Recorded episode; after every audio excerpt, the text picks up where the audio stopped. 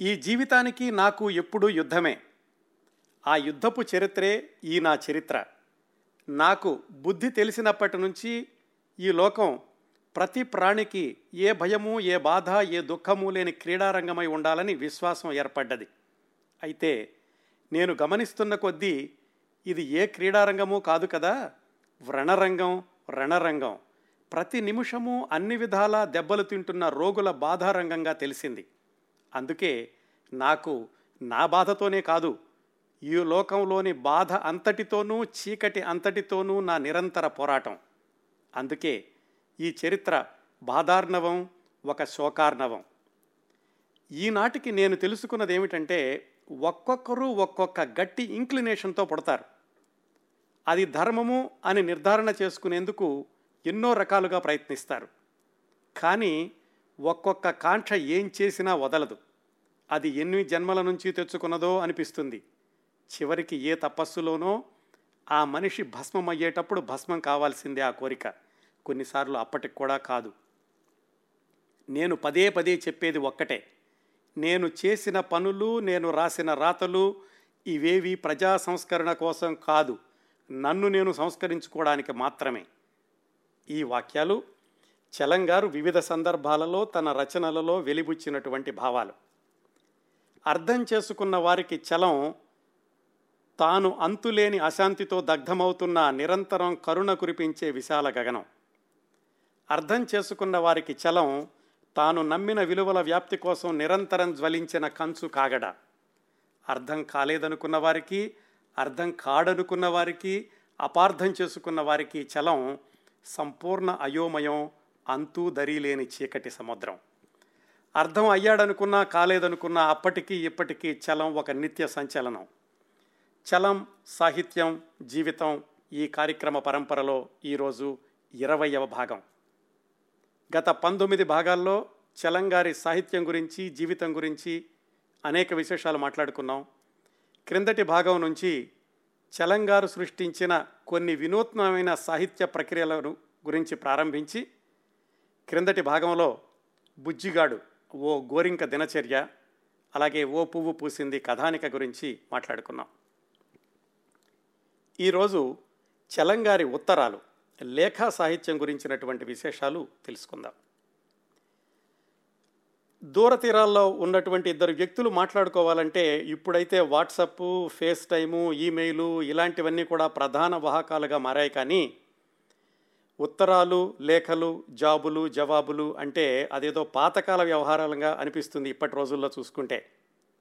కాకపోతే ఉవ్వెత్తున ఎగిసిన సాంకేతికత మానవ సంబంధాలలోని సున్నితత్వాన్ని కబళించక పూర్వం కొన్ని దశాబ్దాల క్రిందటి వరకు దూరాలను కలిపిన దారాలు ఉత్తరాలు చిరిగిపోని చరిత్ర పుటల్లో చిరిగిపోని తీపి గురుతులు ఉత్తరాలు. బంధుమిత్రులకు కార్డు రూపంలోనో కవర్ రూపంలోనో ఉత్తరాలు వ్రాయడం సమాధానం కోసం ఎదురు చూడడం అక్షరాలలో భావాలను వ్యక్తీకరించడం అదంతా ఒక మధురమైన అనుభూతులకు ఆలవాలమైనటువంటి కాలం. మరి చలంగారి కాలం అంటే వందేళ్ళ క్రిందట దూరాల్లో ఉన్న మనుషుల్ని చేరువ చేసేవి ఉత్తరాలు మాత్రమే ఆ రోజుల్లో. చలంగారి ఇతర సాహిత్య ప్రక్రియలు ఎంత ప్రజాదరణ పొందాయో ఆయన వివిధ కాలాల్లో మిత్రులకు రాసినటువంటి ఉత్తరాలు కూడా తెలుగు సాహిత్యంలో ఒక ప్రత్యేక స్థానాన్ని సంపాదించుకున్నాయి. తెలుగు రచయితల్లో చాలామంది ఉత్తరాలు రాశారు కానీ చలంగారి ఉత్తరాలకి ప్రత్యేకతలకే విలువైనటువంటి ప్రత్యేకత ఉంది. సాధారణంగా ఆ ఉత్తరాలు రాసేటటువంటి క్షణాల్లో తర్వాత ఎప్పుడో అవి అచ్చవుతాయని అందరూ చదువుతారని అనుకోరు కదా. అందువల్ల చలంగారు రాసిన ఉత్తరాల ద్వారా పొరలు తెరలు లేకుండా ఆయన వ్యక్తిత్వాన్ని ఆలోచనలను వివిధ సందర్భాల్లోని ఆయన భావోద్వేగాలను వివిధ సంఘటనలకు ఆయన స్పందించిన విధానాలను వీటన్నింటినీ కూడా స్వచ్ఛంగా సూటిగా తెలుసుకునే అవకాశం ఉంటుంది ఆయన మిత్రులకు రాసినటువంటి ఉత్తరాలు చదివినప్పుడు. ఆయన ఏ మిత్రుడికి ఏ అభిమానికి రాసిన ఉత్తరం అయినా కానీ చలంగారి నిజాయితీకి నిలువెత్తు నిదర్శనం ఆధునిక తెలుగు సాహిత్యంలో ఒకవైపు ఉద్ధృతంగా రచనలు చేస్తూ వ్యక్తిగత జీవితంలో అనేకమైనటువంటి ఒడుదుల ఒడుదుడుకులకు లోనవుతూ కూడా అనేక మంది మిత్రులకు వందలాది ఉత్తరాలు వ్రాసిన ఆ ఉత్తరాలకు కూడా సాహిత్య విలువలు కలిగిన పది కాలాలు నిలబడే భావపటిమ కలిగిన లేఖలు వ్రాసినటువంటి ఏకైక రచయిత చలంగారేనేమో.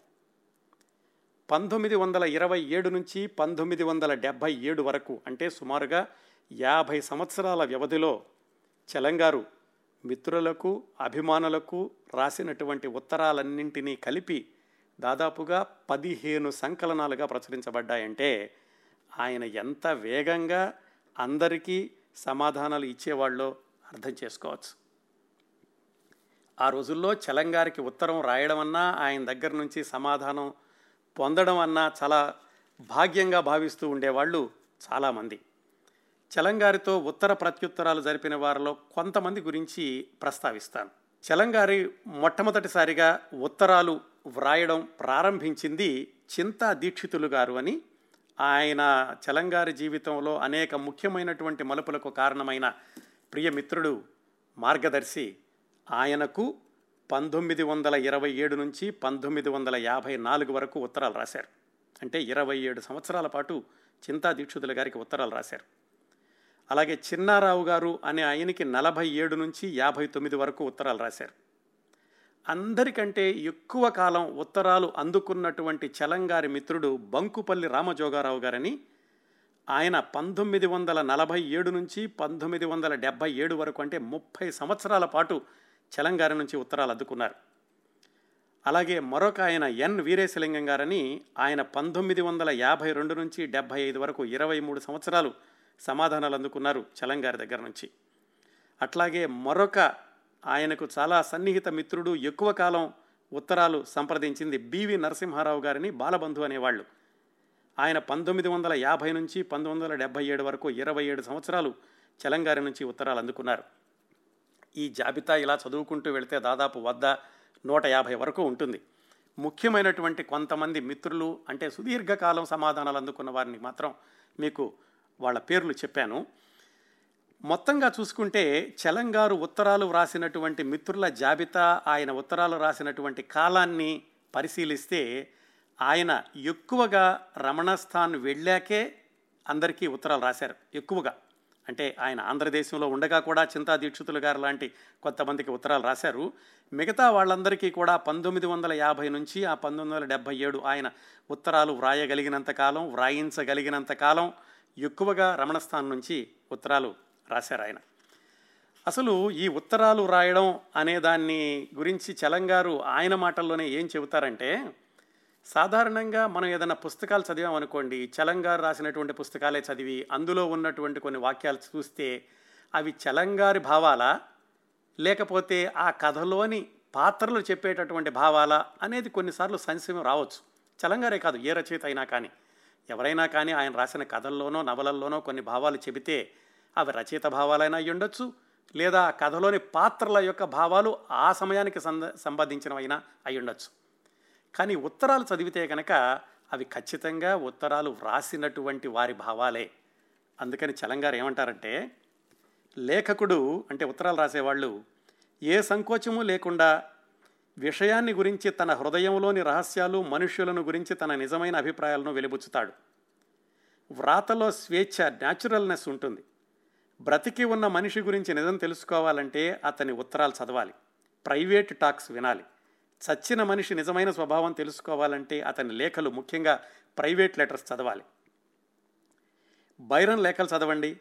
అతని కవిత్వంలో స్పష్టం కాని అతని గర్వము స్వార్థపరత్వము ఈర్ష్య నిర్లక్ష్యము కాంటెప్ట్ అన్నీ కూడా తెలిసిపోతాయి అని చలంగారి రాశారు. ఉత్తరాలు వ్రాయడంలో నిజాయితీ ఉంటే కనుక ఆ రచయిత యొక్క వ్యక్తిత్వాన్ని రచయిత యొక్క స్వభావాన్ని తెలుసుకోవడానికి ఎంతగా వీలవుతుంది అనేది ఆయన స్వయంగా వెలిపించినటువంటి అభిప్రాయాలు అవి. చలంగారు ఆంధ్రదేశంలో ఉండగా చాలా చోట్ల ఉద్యోగాలు చేశారని చెప్పుకున్నాం కదా. పూనా గుంటూరు తెనాలి నరసరావుపేట బెజవాడ తిరువనంతపురం నెల్లూరు ఇలా అన్ని చోట్లను ఆయన ఎక్కడికి వెళ్ళినా కానీ ముఖ్యంగా చింతా దీక్షులు గారికి రాసిన ఉత్తరాలు ఆ ఊరు పేరు ఆ సమయం రాస్తారు కదా.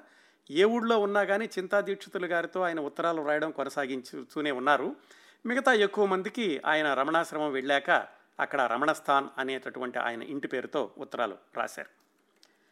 చలంగారి ఉత్తరాలన్నీ కూడా ఏదో ఉభయకుశలోపరి అలా అన్నట్టుగా ప్రారంభించి జమా ఖర్చులు తిదివార నక్షత్రాల గణాంకాలు ఇలాంటివి కాకుండా ఆయన ఉత్తరాల్లోని భావాలు సార్వజనీనికంగా మిగిలిపోయేటటువంటి అందరూ అట్- అర్థం చేసుకునేటటువంటి భావాలని చలంగారు అక్షరబద్ధం చేశారు.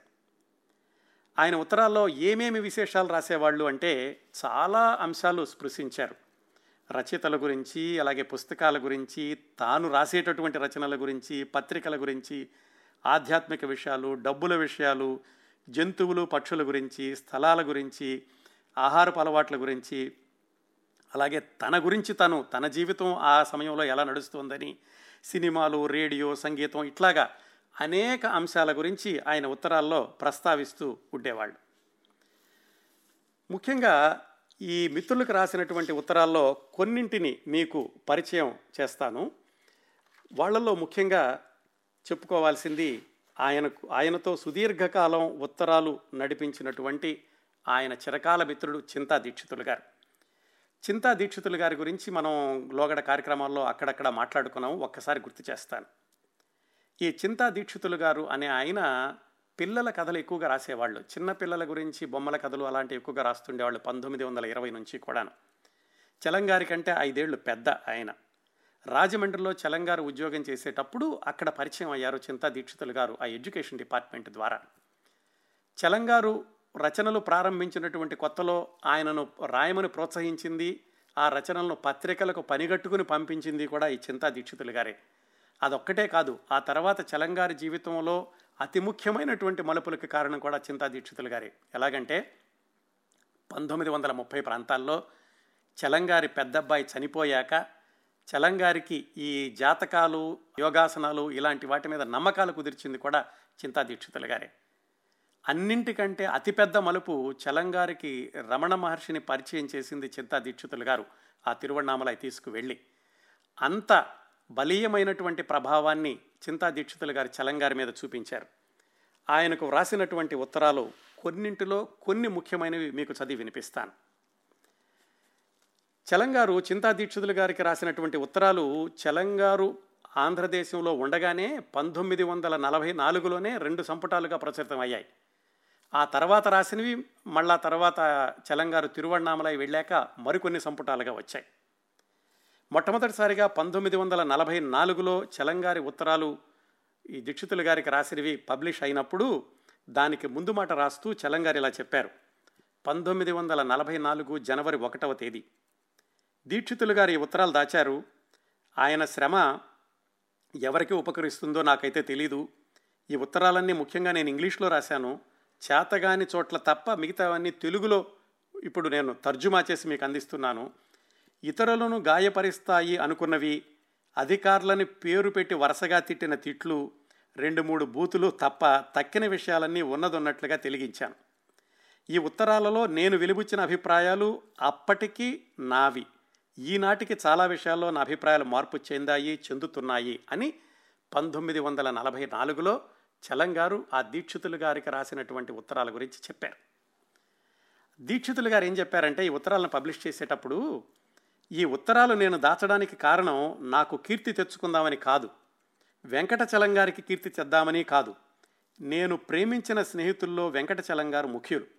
నా ప్రేమకు బదులు ప్రేమ ఆయన నుంచి కావాల్సినంత దొరికింది.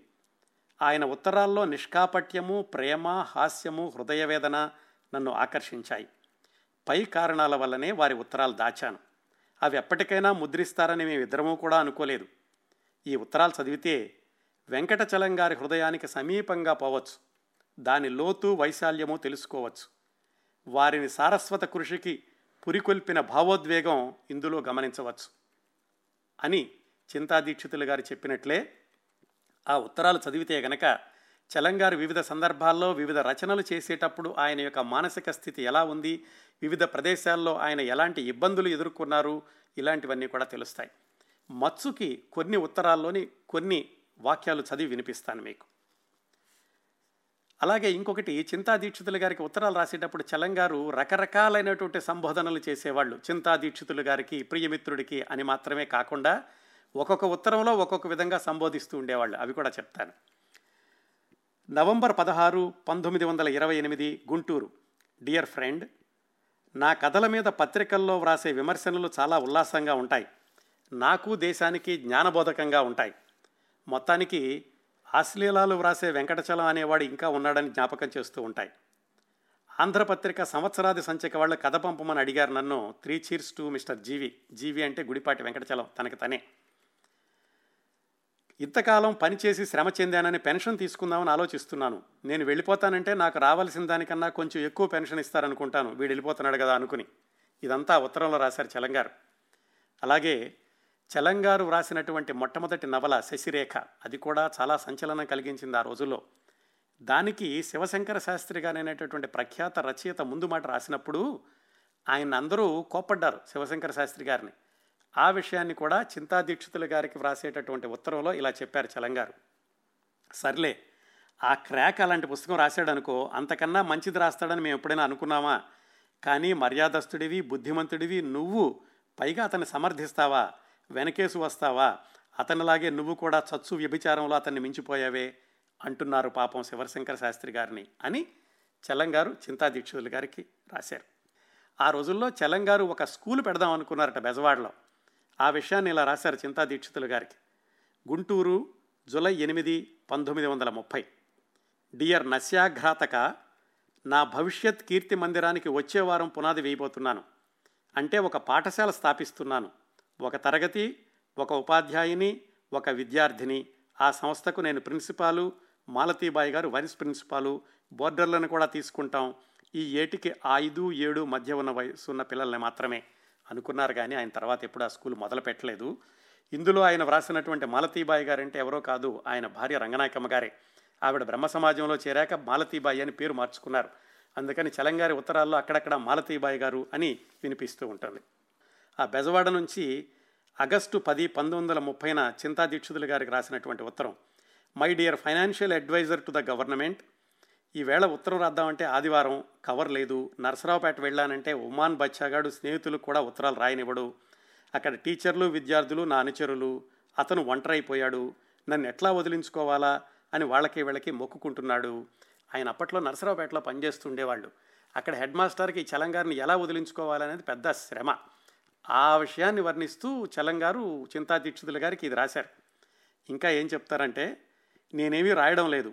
మొదటిసారి నా జీవితంలో ఏ ఆశయము ప్రయత్నము లేకుండా నా వంటి యువకుడు ఎలా సుఖంగా బతకాలో అలా బతుకుతున్నాను. తినడము నిద్రపోవడము కబుర్లు వేళాకోడలు తిరగడము చాలా హాయిగా అందంగా ఉంది నరసరావుపేట నేలా నేలాకాశం అని రాశారు. అలాగే పంతొమ్మిది వందల ముప్పై ఒకటి నవంబర్ పద్నాలుగున రాసినటువంటి ఉత్తరంలో ఎక్కడి నుంచి రాశారంటే పైన damn bloody school my dear co sufferer అని ఈ విశేషాలు రాశారు. సంతోష వార్త. మాలతీబాయి గారు మున్సిపల్ కౌన్సిలర్ అయి ఊరంతా హడావిడి చేస్తున్నారు. రోజు రెండు రూపాయలు ఖర్చు చేసి తీవ్రంగా భీమా పని చేస్తున్నారు. నా కింద ఇప్పుడు తొమ్మిది మంది జీతాలు తీసుకునే నౌకర్లు.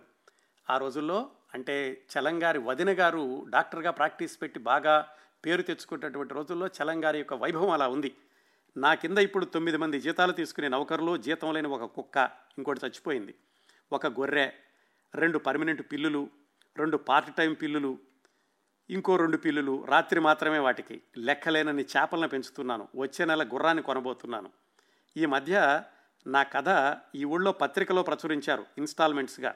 వకీలు గారి భార్య లేచిపోవడం ఊరిలో పెద్ద మనుషుల గోల సంపాదకుడిని బెదిరించి ఆ కథ ఆపించేశారు.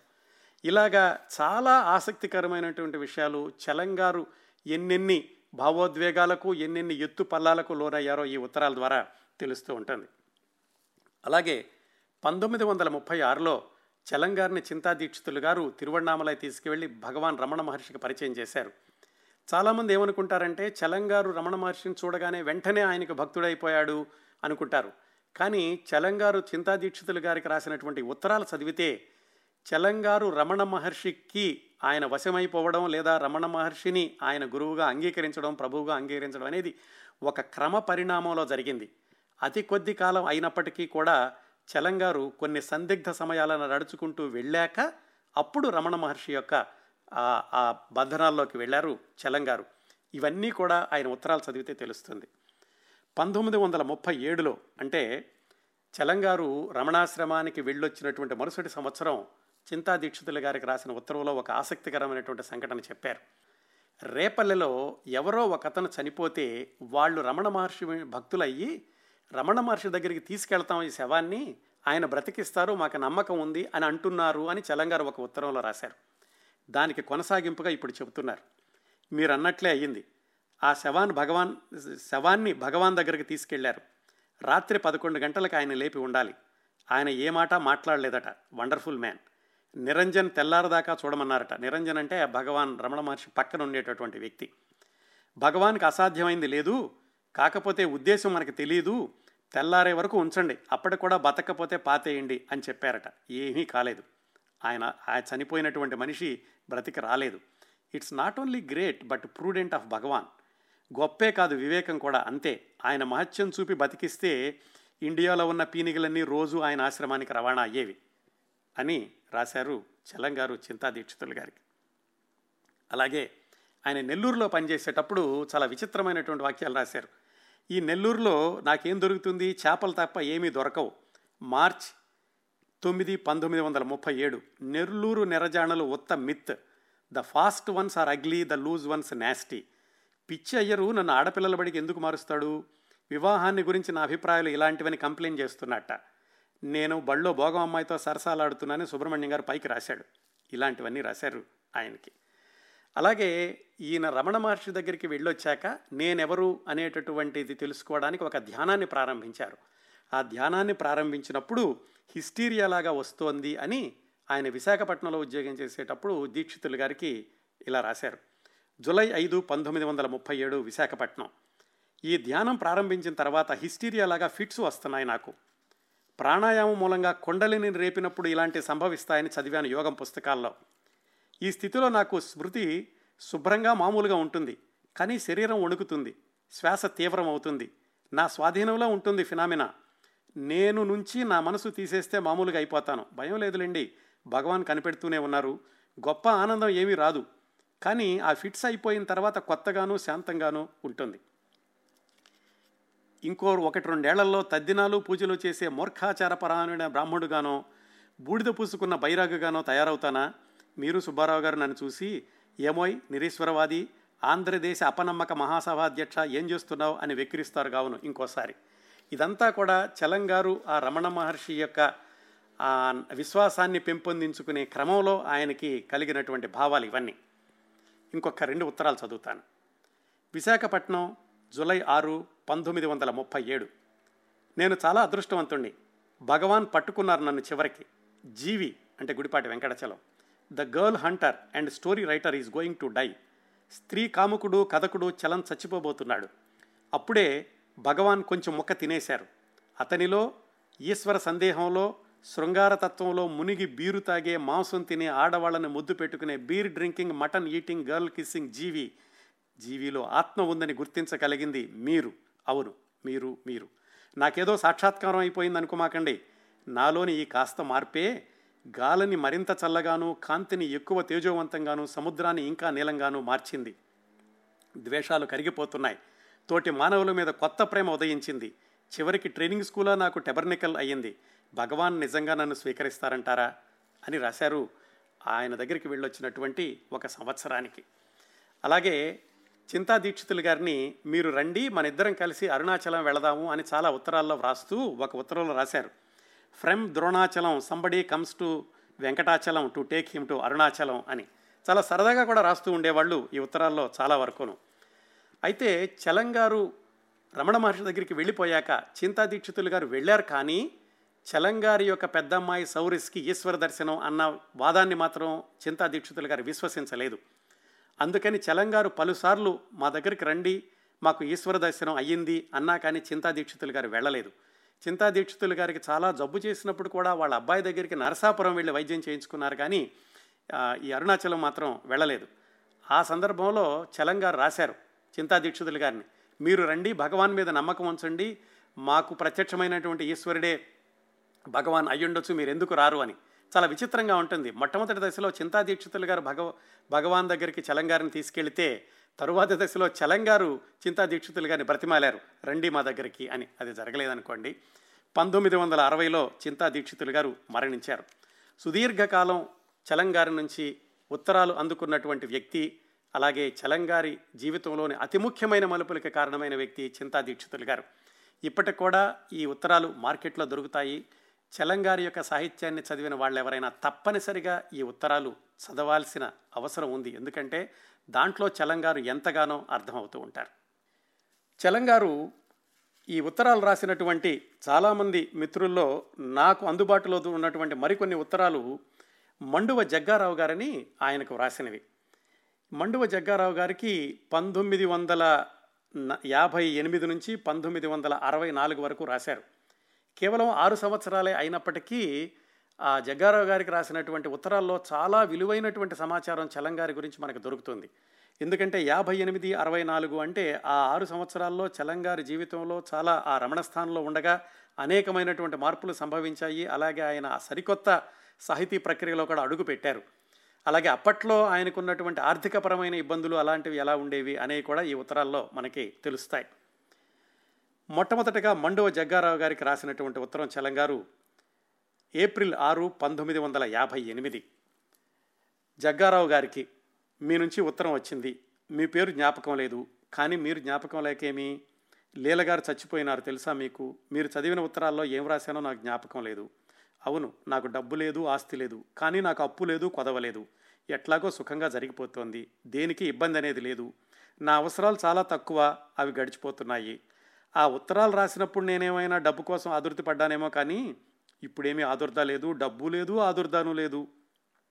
ఈ ఇంటిని ఈశ్వరుడు నడుపుతున్నారు. మీరు బీదవారే కదూ? అందుకనే చలం ఇంకా జ్ఞాపకం ఉన్నాడు. మీకు చలం కోసం ఆదుర్తపడే హృదయం మీలో సజీవంగా ఉంది. మీరొక బీదవారు అందువల్లనే ఇంకో బీదవారికి సహాయం చేయాలనే కోరిక కలిగింది. పైగా నా పైన ఎంత అభిమానమో మీరు డబ్బు ఇవ్వాలా నా కోసం ఒక రాత్రి బాధపడ్డారు. అది చాలదా? మీ వంటి వారి ప్రేమ ఏ కొద్ది మందిదో సంపాదించుకున్నాను. తక్కిన ప్రపంచం నన్ను గౌరవించడం కన్నా ద్వేషించడమే నాకు ఎక్కువ సంతోషం. నా ఆరోగ్యం బాగానే ఉంది. అన్నీ సుఖంగా ఉన్నాయి. అన్నీ ఈశ్వరుడు చూస్తున్నారు. ఈశ్వరుడు అంటే ఎవరు అని ఈ జోగారావు జగ్గారావు గారు అడిగినట్లున్నారు. దానికి సమాధానం చెప్పారు చలంగారు ఇలాగా. ఈశ్వరుడు అంటే ఈ లోకాల ప్రభు. తక్కిన వివరాలు మీరు ఇక్కడికి వచ్చినప్పుడు చెప్తాను. మీరేం డబ్బు పంపించొద్దు. మీరు మిత్రులు రండి. ఈశ్వరాశీర్వాదాలతో చలం. అక్కడి నుంచి కూడా చలంగారు ఈశ్వరాశీర్వాదాలతో అని ముగిస్తూ ఉండేవాళ్ళు. చాలామంది చలంగారు చాలా ఇబ్బందుల్లో ఉన్నారు డబ్బులు పంపిస్తాము మేము మనీ ఆర్డర్ చేస్తాము అంటే కూడా చలంగారు ఒప్పుకునేవాళ్ళు కాదు. అదిగో దానికి ఉదాహరణ. ఆ ఇందాక మండవ జగ్గారావు గారికి రాసినటువంటి ఉత్తరం అన్నమాట. సెప్టెంబర్ ఇరవై ఏడు పంతొమ్మిది వందల యాభై ఎనిమిది జగ్గారావు గారికి. పంతొమ్మిది వందల యాభై నాలుగు తర్వాత నేను పుస్తకాలు రాయలేదు. నేను ఇప్పుడు ఠాగూర్ గారి గీతాంజలి తెలుగు చేస్తున్నాను. అదిగాక మా పక్షిరాజ జీవితం రాస్తున్నాను తేదీల ప్రకారం. ఈ పక్షిరాజ జీవితమే క్రిందటి వారం మనం మాట్లాడుకున్నటువంటి బుజ్జిగాడు డైరీ. గీతాంజలి పని పూర్తి కావచ్చింది. ఓ పదిహేను రోజుల్లో ప్రెస్కి పంపుతాను అనుకుంటున్నాను. చాలా మామూలు విషయాలు కూడా ఆయన ఎంతగా రాసేవాళ్ళు ఈ ఉత్తర్వులు అనడానికి ఇంకొక ఉదాహరణ. జూన్ పదకొండు పంతొమ్మిది వందల యాభై తొమ్మిది. జగ్గారావు గారికి. మీ మొక్కలు బాగానే ఎదుగుతున్నాయి. డాలీ మాట ప్రకారం డాలీ డాలీ మాట ప్రకారం నీళ్ళు పోస్తూనే ఉంది. ఇవాళే చెయ్యి వాచింది. మీ ఉత్తరాలని ఒక కవర్లో ఒక కవర్లో అందాయి. మీరు వెళ్ళాక నా చూపు అంటే చదివే చూపు పూర్తిగా పోయింది. కనుక ఉత్తరాలు చదవడం కష్టం. రాసేటప్పుడు వచ్చిన ఉత్తరాలు ఎదుట పెట్టుకుని కానీ నేను జవాబు రాయలేను.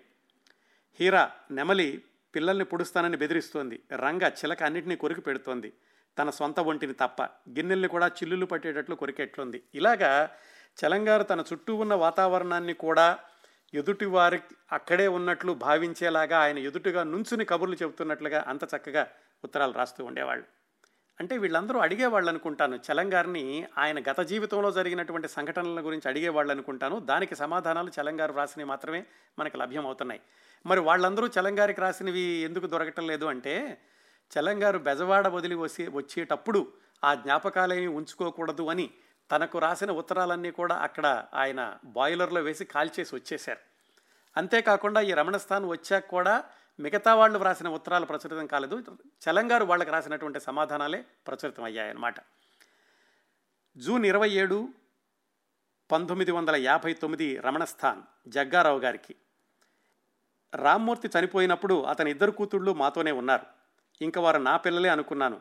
కానీ వారి తల్లి వచ్చి పిలిచింది వెడతా వెడతామన్నారు. ఆ తర్వాత వాళ్ళు సుఖంగా ఉన్నారని వినడమే కానీ మాకేం తెలీదు. ఆ తల్లి డాక్టరు. మాలపిల్ల కథ నేను రాసిందే చివరంతా మార్చారు. గాంధీనగర్ నేను రాసిందే సంభాషణలు రా మా సంభాషణలు మాత్రమే. సినిమా రచనకు నన్ను ఎవరూ ప్రోత్సహించలేదు. ఈ ఉత్తరం ప్రకారం తెలుస్తోంది చలంగారు గాంధీనగర్ అనేటటువంటి ఇంకో సినిమా కూడా మాటలు రాశారట. నేను దానికోసం వెతకడం ప్రారంభించినప్పుడు గాంధీనగర్ అనేటటువంటి చిత్రం వచ్చింది ఆ రోజుల్లో. పంతొమ్మిది వందల నలభై తొమ్మిది యాభైలోనో. కానీ దాని గురించినటువంటి మిగతా సమాచారం ఏమీ లభ్యం కాలేదు. కానీ చలంగారి ఉత్తరం ప్రకారం ఆ గాంధీనగర్ అనే సినిమాకి ఆయన మాటలు కూడా రాశారు. ఇంకా ఈ ఉత్తరంలో ఏం రాశారంటే చలంగారు నేను ఆంధ్రదేశంలో ఉండగా ఆకాశరామన్న ఉత్తరాలు తిడుతూ వచ్చేవి. నేను వాటిని చదవలేదు. కానీ అటువంటి పనులు చాలా స్వల్పం. తిట్టేవారు నా మొహం మీదనే తిట్టేవారు. రావాల్సిన అగత్యం ఉంది. యూనివర్సిటీకి గవర్నమెంట్కి నా గురించి రాశారు. మీటింగులు చేశారు. పిటిషన్లు పెట్టారు నా పైన.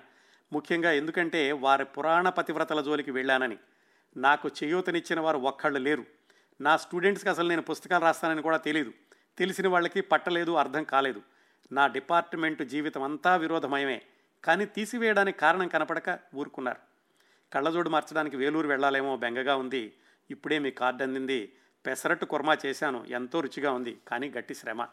ఇంతగా ఆయన భావాలే కాకుండా ఆ రోజు జరిగినటువంటి అతి చిన్న విషయాలను కూడా ఉత్తరాల్లో రాస్తూ ఉండేవాళ్ళు.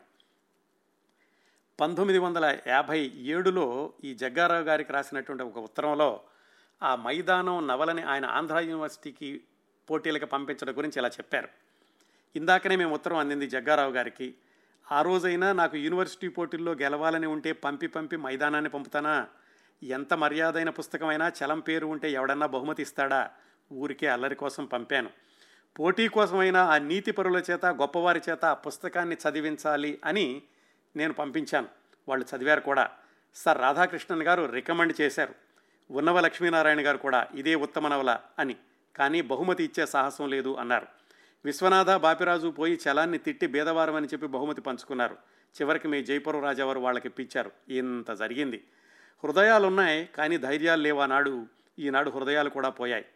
నాకు కొత్త కళ్ళజోడు వచ్చింది. కళ్ళు మళ్ళీ వచ్చాయి. వర్షం లేదు నీళ్ళు లేవు. పల్లాకుత్తులో తాడిన్నర లోతుకు వెళ్ళాయి నీళ్ళు. చిక్కుళ్ళకి నీళ్ళు అందడం లేదు. తన మీదకి జారిన నీటి చుక్కనల్లా భూదేవే తాగేస్తోంది. ఇన్ని వివరాలు రాస్తూ ఉండేవాళ్ళు. ఈ జగ్గారావు గారు అడిగినట్టున్నారు. చలంగారిని ఏమిటి అందరూ మీ దగ్గరికి వచ్చి మీ దగ్గర ఉండిపోతారు కదా? మీరు వాళ్ళని రమ్మని అడుగుతున్నారా? అనేదో అడిగినట్టున్నారు. ఆ ప్రశ్నకి సమాధానం చలంగారు ఇలా చెప్పారు. మీరు రాసిందంతా నిజమే. కానీ మీ సందేహాలు సరైనవి కాదు. ఈ విషయాలు తెలిస్తే మీ సందేహాల్లో ముప్పాతిక తీరిపోతాయి. ఒకటి నేను ఎవరిని ఇక్కడికి రమ్మని పిలవను. పిలవలేదు కూడా. అక్కడ అనేకమైన చిక్కుల్లో పడి కొట్టుకుంటూ మాకేదీ గతి అని మొరపెడితే జాలిపడి సరే ఇక్కడికి రండి అంటాను. ఆ చిక్కుల్లో ఉండగా నా పిలుపు వాళ్ళకి దివ్యవాణిలాగా వినపడుతుంది. ఆ చిక్కులు తగ్గగానే ఎంత మోసం చేయాలని చూశాడు చలం అని కోపగించుకుంటారు. రెండు ఇక్కడికి వచ్చినా ఎవరిని యోగ సాధనలోకి దిగమని నేను అడగను. మూడు ఇంతకీ ఇక్కడికి రమ్మనడానికి పొమ్మరడానికి నేనెవరిని? పిలిచేది ఈశ్వరుడు యోగ సాధనలోకి ఈశ్వరుడే దించేది నేనెవరిని? నాలుగు. ఇంతకీ అది నా జాతకం. మంచి చేసినా తప్పు అర్థం చేసుకుంటారు. విరోధులు సరే సరి. ఐదు. ఈ మిత్రులే కాదు. ఈ మధ్య ఇద్దరు ముగ్గురిని ఇట్లాగే చివాట్లు వేయాల్సి వచ్చింది. ఇన్ని విషయాలు రాశారు. అలాగే చలంగారు మరొక అభిమాని ఆయన పేరు ఎన్ వీరేశలింగం గారని ఆయనకి రాసినటువంటి ఉత్తరాలు. మళ్ళీ కాలక్రమంలో మనం వెనక్కి వెళ్ళాలి. పంతొమ్మిది వందల యాభై రెండుకి వెళితే ఆ వీరేశలింగం గారికి అప్పటి నుంచి దాదాపుగా ఒక పదిహేను సంవత్సరాలు ఉత్తరాలు రాశారు. జూన్ ఐదు పంతొమ్మిది వందల యాభై రెండు వీరేశలింగం గారికి మీ అందమైన ఉత్తరం అందింది. నాకెందుకో నా రచనల్లో చాలా విశ్వాసం ఉంది. యుగాల వరకు కాదు అప్పుడే మర్చిపోయారు నన్ను. నా పుస్తకాలు అచ్చు కావడం లేదు అదొక దిగులని కూడా కాదు. ఇది చలంగారు రమణాశ్రమానికి వెళ్ళినటువంటి కొత్తలో పంతొమ్మిది వందల యాభై రెండులో రాసినటువంటి ఉత్తరం. నన్ను మర్చిపోవాలనే నేను అనుకుంటాను. ఎందుకంటే ఆంధ్రులకి నా మీద ద్వేషం రేకెత్తడమే. రాయగల శక్తి మీకు లేదంటారేంటి ఇంత మంచి ఉత్తరం రాసి? అదేంటి నా పుస్తకాలని నా స్ట్రగుల్ని అంత బాగా అర్థం చేసుకుని నా రమణాశ్రమాన్ని చేరుకున్నానని మీరు దిగులు పడుతున్నారు ఎందుకు? మళ్ళీ ఉత్తరం రాస్తే చలం అని రాయండి నా పేరు. ఇక్కడ వెంకట చలాలు ఇంకా చాలామంది ఉన్నారు ఈ ఊళ్ళో. నన్నేమీ చెయ్యలేక నా మీద కసి కొద్దీ ఇరవై ఐదేళ్ళ తర్వాత నా డిపార్ట్మెంట్ వాళ్ళు ఎప్పుడో పుస్తకాలు రాశానని నా మీద తప్పుడు ఛార్జీలు తీసుకొస్తే నా కథలు ఫ్రీగా ఇచ్చినటువంటి పత్రికలు కూడా ఆ విషయాన్ని నన్ను సమర్థించు ప్రచురించలేదు. అందరూ నా అడ్మైరర్సే అందరూ నా స్నేహితులే అందరూ నా చుట్టూ తిరిగిన వారే.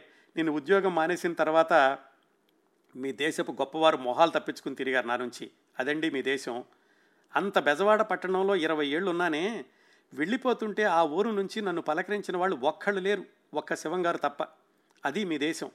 ఆ ప్రజల్ని వదిలేందుకేనా ఏదో తప్పుకుని వచ్చేసానంటున్నారు మీ యువతీ యువకుల దొంగమొహాలు చూసి దిగులు పుట్టి వచ్చేసాను చివరికి ఇట్లా తయారయ్యారా అని.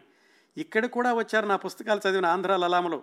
వచ్చి మా అందరి మీద అసహ్య ప్రచారం చేశారు ఈ ఊళ్ళో. నేనట ఇంకా రాస్తూ ఉండాలట. ఎందుకు? మీకు తిట్టేందుకు ఎవరైనా ఉండేందుకు? మామూలే ఇది ప్రతి దేశంలో. కానీ అక్కడ ఏ నలుగురో ఆ రచయిత వైపు చేరి అతను సమర్థిస్తారు. ఏది వేరే దేశంలో అయితే. కానీ తెలుగుదేశంలో అది లేదు. ఎవరి కోసం అండి నన్ను అక్కడే ఉండమంటున్నారు? నాకేం అక్కర్లేదు. ఎవరిని ఏమి అడగనో అడగలేదు. మీ దేశ స్వరూపం చూపిస్తున్నాను అంతే. అని ఆ మళ్ళీ ఆంధ్రదేశానికి వచ్చేయండి అని అడిగినట్లున్నారు వీరేశలింగం గారు. దానికి ఆయన అలాగా సమాధానం చెప్పారు. అలాగే ఈ వీరేశలింగం గారికి వరుసనే రాసుకుంటూ దాదాపు డెబ్భై ఏడు డెబ్భై ఎనిమిది వరకు కూడా ఆయన డిక్టేట్ చేసి రాయించారు. ఆయన వ్రాయలేనటువంటి సమయంలో కుమార్తె సౌరిస్ గారు వ్రాస్తూ ఉండేవాళ్ళు. ఆ సౌరిస్ గారు రాసినటువంటి ఉత్తరం చలంగారు రాయ రాయలేనటువంటి స్థితిలో చలంగారు మంచానికే పరిమితమైనటువంటి సంవత్సరంలో పంతొమ్మిది వందల డెబ్భై ఎనిమిది జూన్ తొమ్మిదవ తారీఖున వీరేశలింగం గారికి సౌరిస్ గారు వ్రాసినటువంటి ఉత్తరం ఇది. మీ ఉత్తరం అందింది నాన్న కండిషన్ బాగుంది భోజనం అంతే చేస్తున్నారు అంతకంటే ఎక్కువ లేదు నాన్నకి దుఃఖాశ్రువులు కాదు ఎమోషన్ పట్టలేక అట్లా కన్నీళ్ళు వస్తుంటాయి అవును సిలువ వేసిన క్రీస్తు పరిస్థితి ఇదే. ఏ బాధ వచ్చినా నేను తీసేస్తున్నాను. మీకు చెప్పినా మాత్రం ఏమర్థమవుతుంది ఈశ్వరాశీర్వాదాలతో సౌరిస్ అని రాశారు. అలాగే చిట్ట చివరిలో చలంగారు కన్ను మూసాక ఆ మరురోజు సౌరిస్ గారు రాసినటువంటి ఉత్తరం మే ఎనిమిది పంతొమ్మిది వందల డెబ్బై తొమ్మిది వీరేశలింగం గారికి మీ ఉత్తరం అవును అదంతా నిజమే. ఆయన బ్రహ్మక్యం పొందారు. అంటే అరుణాచలంలో ఐక్యమైనారు.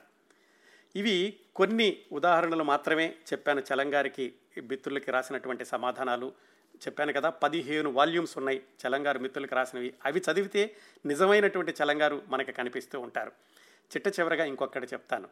చలంగారు పిల్లలంటే ఎంత అభిమానంగా ఉండేవాళ్ళంటే వాళ్ళ మనవరాలు ఆ ఊళ్ళో ఉండి నాన్న నువ్వు అందరికీ ఉత్తరాలు రాస్తున్నావు నాకెందుకు రాయట్లేదు? అంటే ఆయన ఒక కార్డు రాసి ఆ ఊళ్ళోనే ఆయనకే పోస్ట్ చేసుకున్నారు.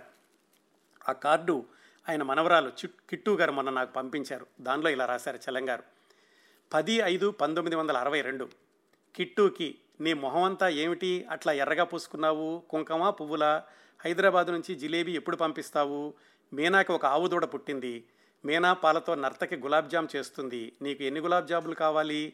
కుల్లాగాడిని వాడి అమ్మ బాగా తన్నింది ఏడుస్తున్నాడు ఇలా రాసి ఈశ్వర ఆశీర్వాదాలతో నాన్న కుమారి కస్తూరి శ్రీ రమణస్థాన్ తిరువణామలై అని ఆ ఊళ్ళోనే ఆయన పోస్ట్ చేసుకున్నారు. ఆ చిన్న పాపని అప్పటికి ఆమె వయసు ఐదు సంవత్సరాలు ఆరు సంవత్సరాలు. ఆమెకి ఆనందం కలిగించడానికని. చలంగారికి పిల్లలన్నా పువ్వులన్నా స్నేహితులన్నా అంత అభిమానం అంత ఆప్యాయత అంత అనురాగం అంత ఆత్మీయత ఉండేది. ఇవన్నీ కూడా ఈ ఉత్తరాల్లో తెలుస్తూ ఉంటాయి. చలంగారి లేఖా సాహిత్యం గురించినటువంటి సంక్షిప్త కార్యక్రమాన్ని ఇంతటితో ముగిస్తాను.